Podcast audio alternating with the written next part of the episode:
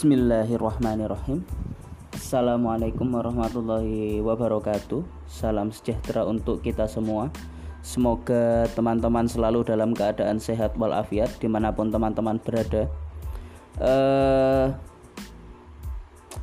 Pada materi kita kali ini Kita akan sedikit banyak mengulas tentang bagaimana Kemunculan dari tujuh tradisi komunikasi itu Lalu kita akan banyak mengulas tentang apa itu tradisi sibernetik, tradisi fenomenologi dan juga tradisi semiotik.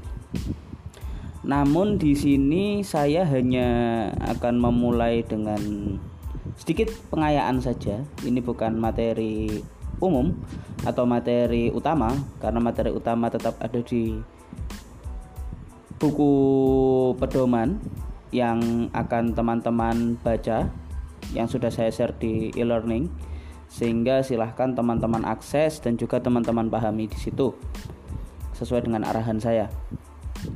Jadi eh, saya tetap berdoa semoga teman-teman selalu dalam keadaan sehat walafiat di mana pun teman-teman berada di ketika pandemi ini masih belum berakhir juga. Saya yakin teman-teman mungkin juga lelah dengan banyaknya tugas, tapi itu tidak menyurutkan kita bahwasanya ketika kita semakin optimis di tengah kondisi nadir atau tekanan, maka di situ kita akan semakin mudah untuk beradaptasi dengan berbagai macam keadaan. Saya harap teman-teman tetap stay positif, sehat dan tetap menjaga kesehatan lingkungan maupun kesehatan pribadi. Oke, okay, uh, eh, materi diskusi eh, saya pada kali ini materi kali ini akan dimulai dengan uh, apa sebenarnya yang akan dibahas pada materi-materi ini. Jadi sistematika pembahasannya dimulai dari kemunculan tujuh tradisi komunikasi ini menurut Robert Craig. Jadi Robert Craig itu membuat sebuah metamodel istilahnya itu. Model dari sebuah model tentang tradisi komunikasi itu ada tujuh nanti. Lalu ada tradisi semiotik. Tradisi semiotik seperti apa? Kita akan ulas sedikit rinci. Lalu tradisi fenomenologis. Fenomenologi itu seperti apa? Lalu cybernetik cybernetik seperti apa? Tokoh-tokohnya siapa dan bagaimana caranya dia bekerja? Ketiga tradisi ini akan menjadi tradisi awal di materi tujuh tradisi komunikasi bagian pertama Lalu saya akan langsung saja mulai mengapa terdapat suatu tradisi dalam kajian ilmu komunikasi. Robert Craig berkata seperti ini.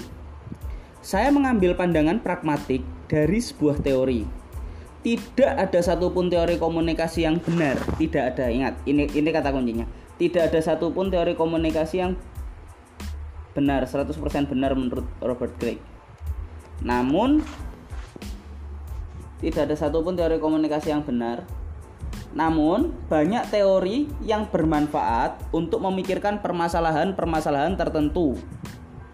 Jadi tidak ada teori yang benar tapi teori itu bisa digunakan untuk permasalahan-permasalahan tertentu. Maka ini kan sebenarnya pengejauhan tahan dari kalimat saya sewaktu pertemuan pertama di pengantar ilmu komunikasi tidak ada obat yang bisa mengobati segala macam penyakit. Nah itu.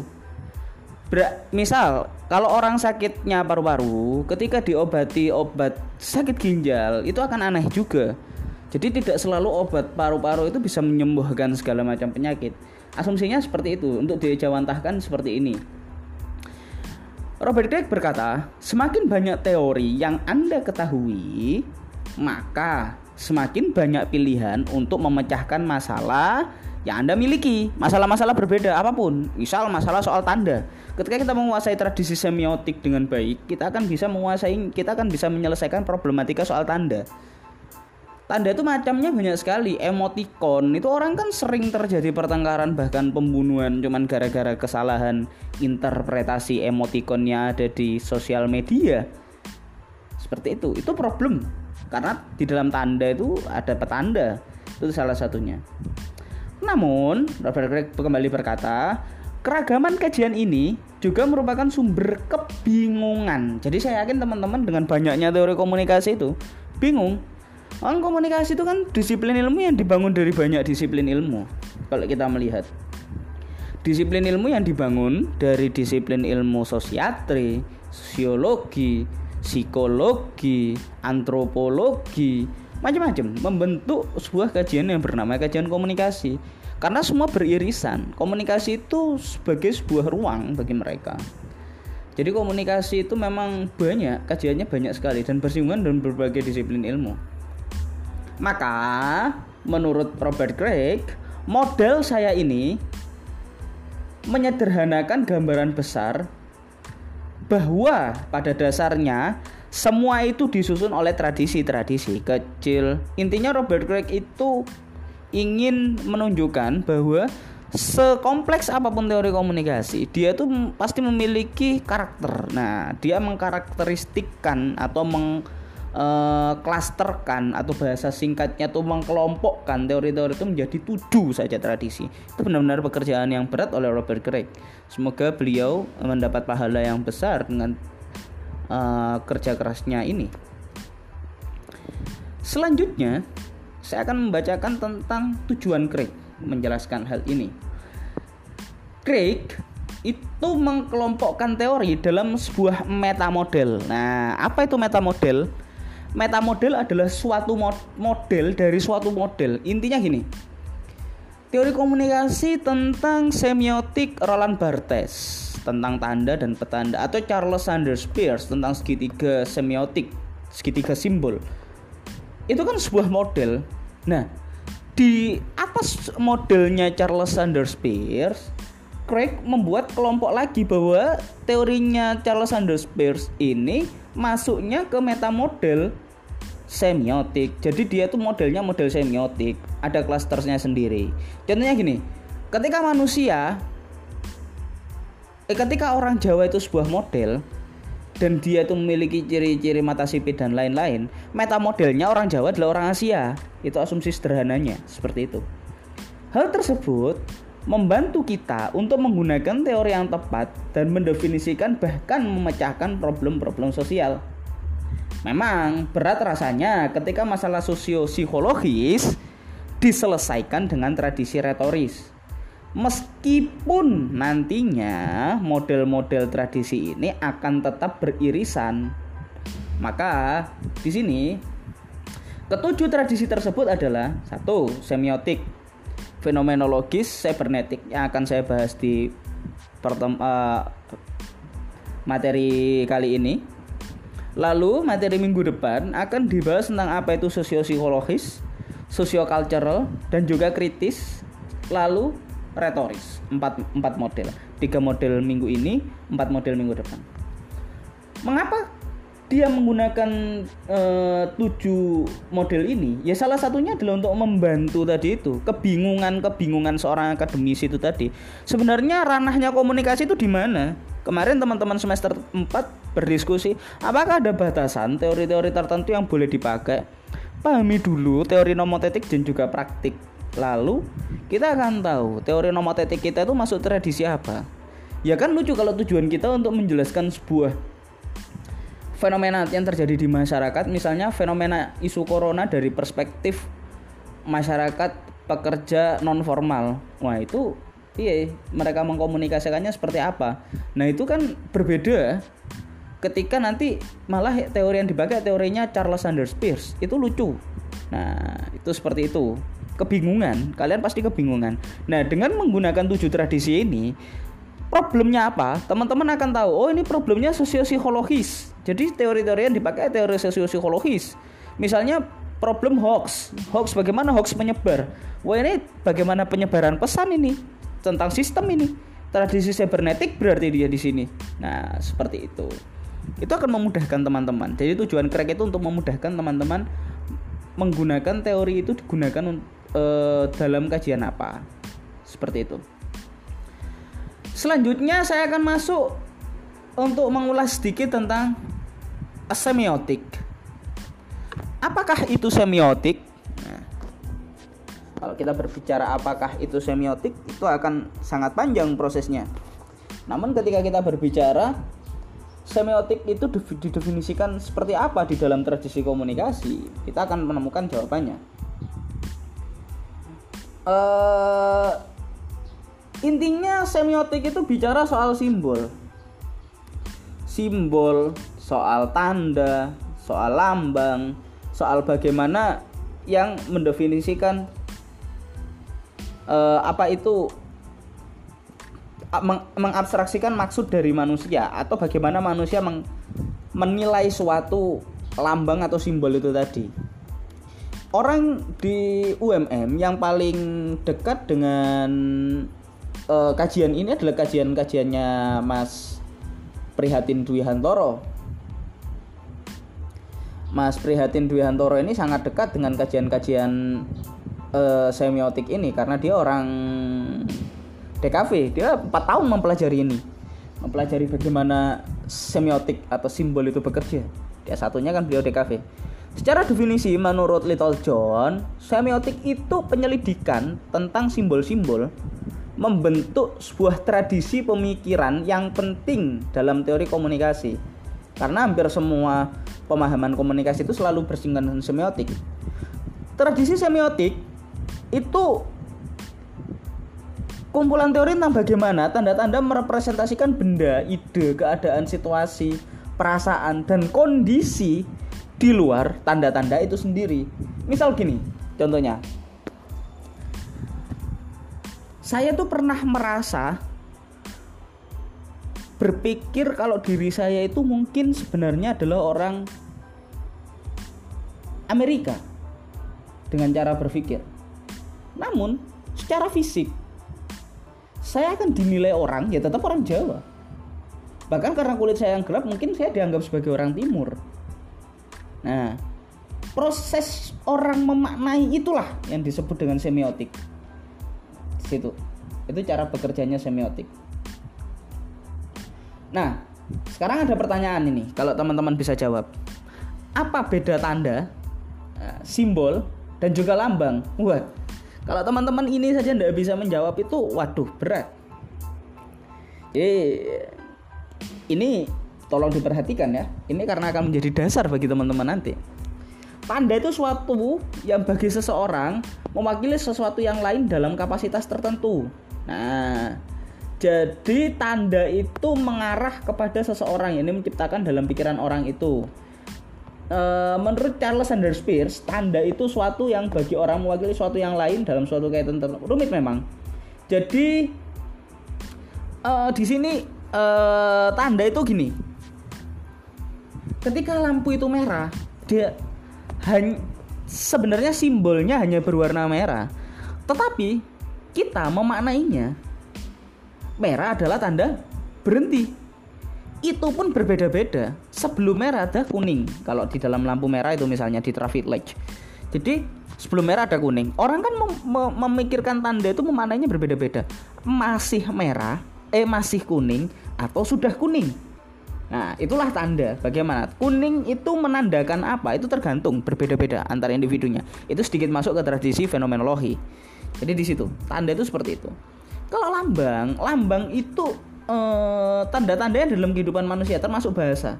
Jadi lambang itu misalnya lambang kendaraan harus berhenti dilambangkan apa? Bahasanya apa misalnya? Seperti itu. Nah simbol itu adalah sebuah objek yang berfungsi sebagai sarana untuk merepresentasikan sesuatu yang abstrak. Misalnya burung merpati sebagai simbol kedamaian lambang padi dan kapas sebagai simbol kesejahteraan, lambang rantai sebagai simbol persatuan, lambang bintang sebagai simbol ketuhanan.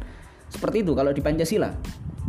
Jadi uh, menurut Charles Sanders Peirce uh, teori trikonomi semiotik uh, simbol merupakan tanda yang hadir dan punya hubungan yang disepakati bersama atau memiliki perjanjian antara penanda dan petanda sedangkan dalam uh, kajiannya itu bisa diaplikasikan seperti konsepnya Roland Barthes antara penanda dan petanda. Jadi penanda itu sesuatunya, petanda itu yang maknanya kan seperti itu. Jadi, nanti ada tokoh-tokohnya, siapa aja tokoh-tokoh semiotik dipelajari di situ di slide saya ini. Nah, kita kembali sekarang ke tokoh-tokoh. Setelah kita diskursus tentang apa itu beda tanda, simbol dan lambang. Tokoh-tokoh semiotik Nah, tokoh-tokoh semiotik ini dengan pemikirannya itu ada paling tidak ini yang saya tangkap itu tiga. Kemungkinan lebih karena memang bukan bukan bidang saya. Jadi saya kasih contoh tiga tiga saja di setiap tradisi ini sudah terlalu banyak. Kalian mempelajari satu saja sudah terlalu banyak. Kalau sampai sampai anu. Yang penting pelajari. Kalau kalian tertarik pada semiotik, simbol-simbol, pelajari. Roland Barthes. Nah, tadi dia berpikir tentang tanda dan petanda, bagaimana sign atau tanda itu di dimaknai atau bagaimana dia memberi makna pada kehidupan manusia. Nah, lalu ada Ogden. Ogden itu pemikirannya yang paling terkenal itu bukunya yang berjudul Meaning of the Meaning. Nah, dia berbicara soal benda yang ditunjuk berbeda makna dari makna yang sebenarnya. Jadi misalnya merah, merah apa? Jas merah saja. Kenapa dimaknai sebagai dia harus berhenti? Apakah merah pernah berharap dia dimaknai sebagai harus berhenti? Bahkan kalau di kalau kalau merah itu harus berhenti, eh, kenapa simbol keberanian itu merah? Nah itu kan di dalam tradisi-tradisi tertentu ber berbeda. Merah itu diartikan seperti apa? Itu meaning of the meaning. Jadi pemikirannya Ogden seperti itu. Dan yang orang yang pertama mendefinisikan semiosis sebagai sebuah kajian adalah Charles Sanders Peirce dengan konsepnya target of the meaning. Jadi antara benda, manusia dan juga tanda. Jadi bendanya lampu merah misalnya salah satunya. Manusia sebagai penafsir dan tandanya apa? Tandanya berhenti. Tandanya apa? Tandanya ini. Tandanya apa? Tandanya ini sehingga uh, Charles Sanders Peirce ini orang yang pertama kali mendefinisikan konsep itu. Kalau kalian harus kalau kalian pelajarinya tolong ini dipelajari mendalaminya tentang Charles Sanders Peirce jadi Ogden itu menjelaskan bahwasanya uh, di dalam tradisi semiotik itu ada segitiga semantik. Nah buatan Ogden Segitiga semantik ini terdiri dari simbol, referensi atau pemikiran bagaimana nafsir dan benda yang ditunjuk tadi itu berlaku bagi hubungan yang dihubungkan. Jadi intinya dunia ini bergerak bergerak tiga dimensi, Set, sisi satu, sisi dua dan sisi tiga. Realitas yang sebenarnya, realitas realitas tafsir dan simbol yang dibawa itu berbeda maka terkadang media itu hanya menyampaikan simbol yang dibawa dan realitas tafsir tanpa menyampaikan eh, tanpa menyampaikan realitas sebenarnya. Itulah kenapa konsep cover both side itu merujuk pada konsep-konsep semiotik yang ada di sini. Seperti itu. Selanjutnya, simpulan dari tradisi semiotik adalah kita itu hidup dalam sebuah realitas tanda Intinya selalu ada tanda benda dan penafsir dalam setiap kegiatan komunikasi, termasuk komunikasi bahasa secara verbal yang kita lakukan. Seperti biasa misalnya ketika saya berdiskusi dengan teman-teman di kelas saya menyimbolkan tentang hyper sex atau boom sex teman-teman akan mendefinisikan itu berbeda dengan cara pandang saya. Kajian kemarin tentang selebor-seleboran misalnya cara pandang teman-teman tentang selebor-seleborannya Dono Dono Pradana berbeda dengan cara saya memandang? Atau ketika teman-teman melihat si Sky tentu juga berbeda cara cara cara pandangnya. Namun uh, itulah komunikasi adalah proses untuk saling menafsirkan. Itu intinya seperti itu kalau di tradisi uh, semiotik. Oke kita akan masuk selanjutnya ke suatu tradisi yang disebut tradisi naif. Wah, ini parah ini kalau ada orang yang menyebutnya ini. Tapi memang ini tradisi yang cukup berat untuk didalami.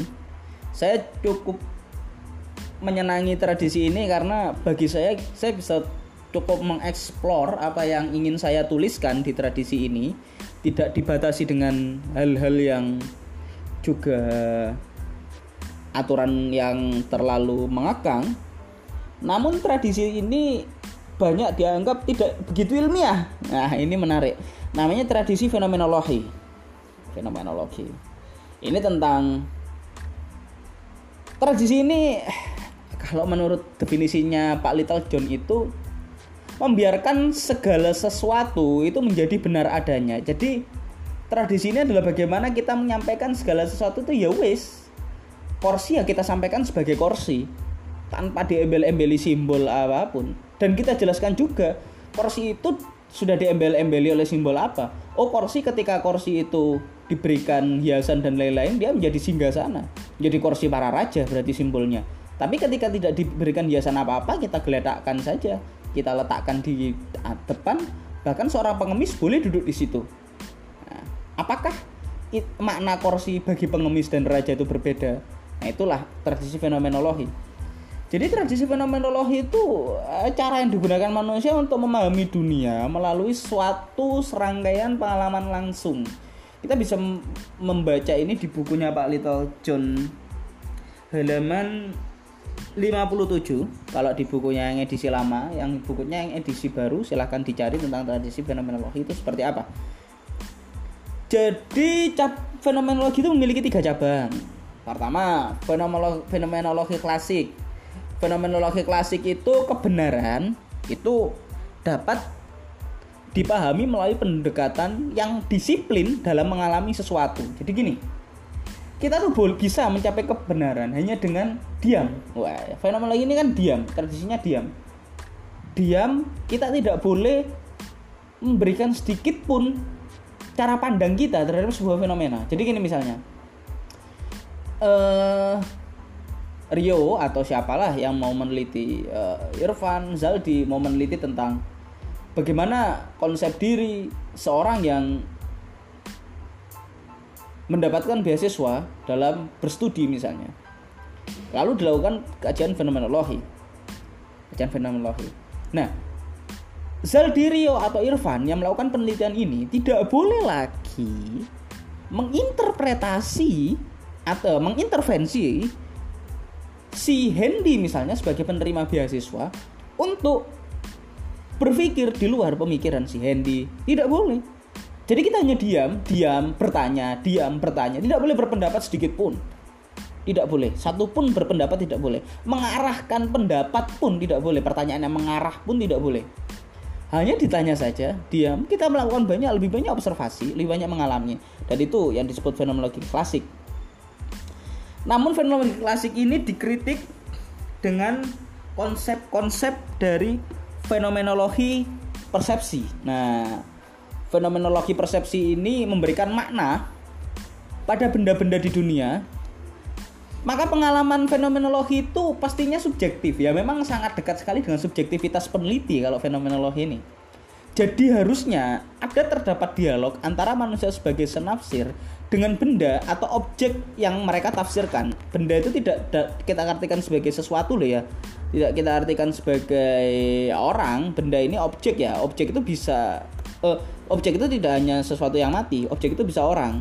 Jadi misalnya bisa uh, masyarakat penganut agama Samin misalnya atau masyarakat penganut paham komunis atau masyarakat penganut jamaah Ansarudaulah eh, gerakan Fajar terang Gavatar eh, macam-macam eh, apalah itu itu fenomenologi persepsi itu harus ada proses dialog antara penafsir atau orang yang meneliti itu tadi dengan objek-objek yang mereka tafsirkan harus ada dialog. Aku mana ini ini bener boh harusnya seperti itu. Jangan-jangan persepsi gue ini salah terhadap terhadap fenomenologi itu. Itu konsep yang disampaikan. Harus ada dialog namun fenomenologi persepsi ini juga dikritik. Nah ini fenomenologi hermeneutik ini bahkan menjadi satu tradisi tersendiri dalam riset ilmu komunikasi. Ini sangat menarik sekali. Saya cukup tertarik dengan kajian ini dan cukup mendalami meskipun tidak begitu dalam juga cukup menyenangkan tradisi hermeneutik ini. Ini tradisi yang dimulai di mazhab Frankfurt. Ya, Frankfurt School itu mazhab-mazhabnya orang-orang yang sedikit kritis itu. nama lain dari interpretasi keberadaan. Wah, ini nama lain dari interpretasi keberadaan. Jadi tradisi ini dimulai dengan uh, bahwa dengan hanya hidup manusia pasti mengalami fenomena atau pengalaman. Namun intinya semua itu tidak ada artinya ketika tidak dimaknai dalam kata-kata atau bahasa. Singkatnya, fenomena harus dikomunikasikan maka inilah dasar dari penelitian di hermeneutika komunikasi. Ininya gini. Orang itu kan mengalami itu kan berbeda-beda. Tetapi ketika tidak dikomunikasikan, tidak dibahasakan, orang pasti akan yaitu ya hanya sebagai pengalaman pribadinya saja. Maka bagaimana cara orang mengkomunikasikan fenomenanya? Itulah fenomenologi hermeneutik. Jadi bagaimana interpretasi dari sesuatu, bagaimana seorang subjek itu menginterpretasikan fenomena yang dia miliki? Itu seperti itu. Misal saya dipukuli teman saya sampai babak belur tapi saya tidak emosi.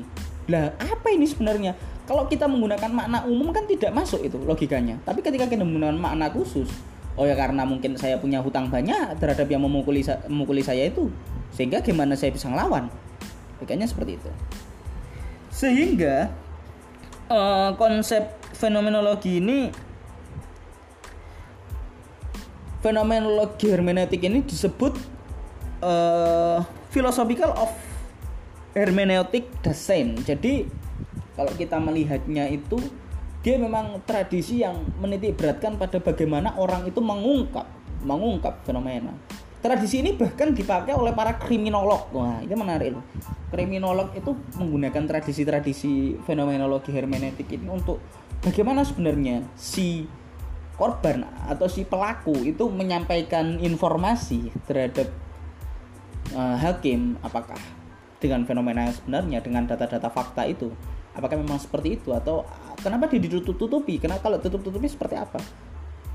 Kenapa dia menggunakan bahasa seperti itu? Nah ini yang menjadi dasar kajian komunikasi fenomenologi. Selanjutnya tokoh-tokoh fenomenologi itu ya dari tiga fenom cabang fenomenologi tadi itu tokoh fenomenologi klasik itu ada Edmund Husserl. Jadi dia berbicara tentang fenomenologi klasik yang tentang dia ya udah diam aja datang ke fenomena selesai kita deskripsikan. Itu Husserl. Lalu dengan fenomenologi dialog atau persepsi itu fenomenologinya Maurice Merleau-Ponty itu orang Prancis. Memang tradisi komunikasi itu banyak dibangun oleh tradisi Prancis dan tradisi ilmiah yang ada di Jerman. Meskipun di akhir-akhir tradisi-tradisi positivistik banyak dibangun di Amerika namun Jerman dan juga Prancis masih menyumbang banyak sekali pemikir-pemikir besar komunikasi. Dan yang terakhir adalah Martin Heidegger. Beliau itu salah satu tokoh besar di mazhab Frankfurt. Jadi kalau dulu saya itu di S1 itu punya yang namanya Telang Institute itu tempat diskusinya orang-orang yang suka tentang kajian-kajian kritis uh, di Frankfurt dulu itu juga ada semacam klub itu yang tokoh-tokohnya itu luar biasa ada uh, Herbert Marcuse ada Habermas ada Weber ada Adorno sampai Heidegger ini salah satu gurunya jadi dia menjelaskan fenomenologi hermeneutik ya induknya tetap kembali lagi ke cara berpikirnya Karl sebagai landasan filosofi yang untuk dikritik atau diikuti lalu intinya fenomenologi itu disebut pendekatan yang naif. Nah, itu banyak orang yang bilang pendekatan yang naif. Oleh karena banyak ahli positivistik dan kritis, hal itu susah dijelaskan. Mereka itu susah menjelaskan tentang subjektivitas. Jadi dia tidak berbicara tentang sistem efek sebagai sebuah kerangka berpikir ilmiah. Nah, untuk sistem efek ini kita berbicara khusus di cybernetik ya. Jadi di sini fenomenologi itu meskipun dia disebut pendekatan yang naif, tapi fenomenologi itu pendekatan yang menurut saya menarik untuk menjelaskan suatu fenomena yang sangat spesifik. Tuh, menarik. Lalu teman-teman bisa melihat kajian sibernetik, kita masuk ke kajian sibernetik. Ada jadi ini kajian yang mungkin lebih banyak dikuasai oleh orang-orang yang belajar tentang teori sistem. Ya, teori sistem. Di dalamnya ter jadi ini pendekatan soal sistem. Terdapat sistem-sistem kompleks di mana banyak orang saling berinteraksi.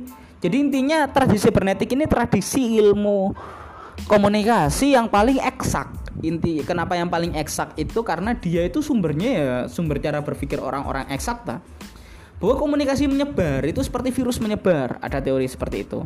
Bahwa komunikasi itu seperti amuba dia membentuk sistemnya sendiri sistem pertahanan tubuhnya sendiri. Itu teorinya Niklas Luhmann tentang autopoiesis. Salah satu cybernetik yang cukup saya dalami ya hanya Niklas Luhmann.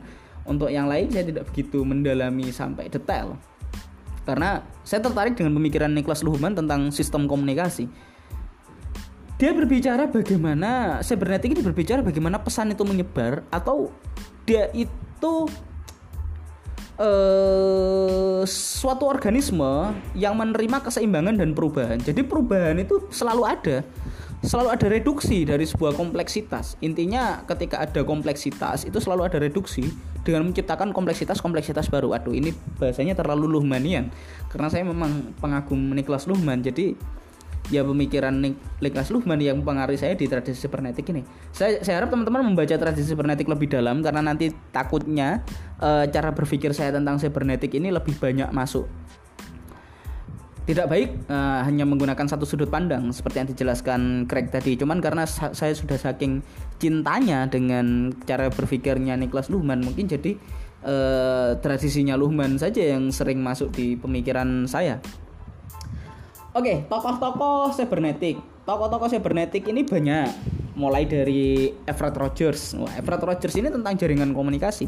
Bagaimana komunikasi didifusikan, informasi itu didifusikan, difusi informasi. Jadi tentang eh, pesan itu sebenarnya berjejaring. Jadi saya mau membicarakan ke siapa itu jelas melalui apa dan apa sehingga satu kelas itu bisa menerima. Itu itu berjejaring. Intinya jaringan komunikasi. Muncul dari jaringan komunikasi dari Everett M. Rogers tradisi cybernetik dan dari tradisi sosial cybernetik sosial itu muncullah nama sebenarnya banyak ada Anthony Giddens tentang uh, strategi sistem adaptif jadi bagaimana sistem itu beradaptasi pada lingkungan lalu banyak sebenarnya termasuk juga ada sistemnya uh, Pierre Ward itu juga menggunakan tradisi-tradisi cybernetik. Lalu yang mungkin paling dekat dengan kita saja itu Talcott Parson ini teorinya itu berbicara bahwa sistem sosial adalah replika organisme yang memiliki struktur. Maka muncullah konsepnya tentang struktural fungsional. Jadi jadi dalam sebuah sistem itu masyarakat itu selalu memiliki memiliki apa ya? Memiliki hierarki. Ada ada proses adaptif, ada proses goal, pada ada proses intens dan ada proses latensi. Jadi di dalam sistem itu ada strategi-strategi di mana masyarakat itu di dalam struktur masyarakat itu saling berinteraksi agar eksistensinya bisa berada. Itu salah satunya ada strategi-strategi tadi. Dengan strategi agil.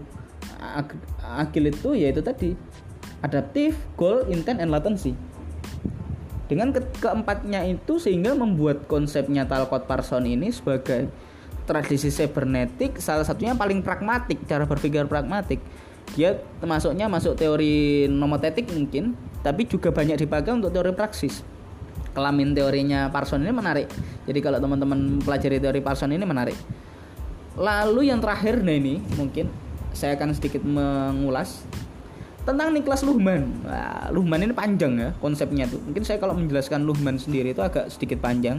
Tapi tidak apa-apa. Uh, saya akan memberikan sedikit ulasan saja tentang apa yang saya pahami tentang Luhmann. Niklas Luhmann ini pemikir dari Jerman.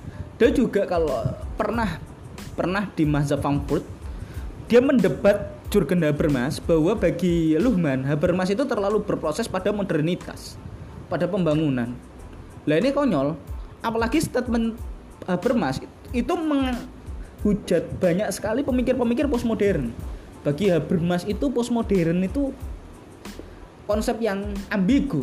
Padahal modernitas modernisasi itu adalah proses yang tidak akan pernah selesai. Itu menurut Habermas. Manusia akan memodernisasi dirinya sendiri sampai pada tahap yang tidak bisa dibayangkan. Itu proses berpikirnya Habermas.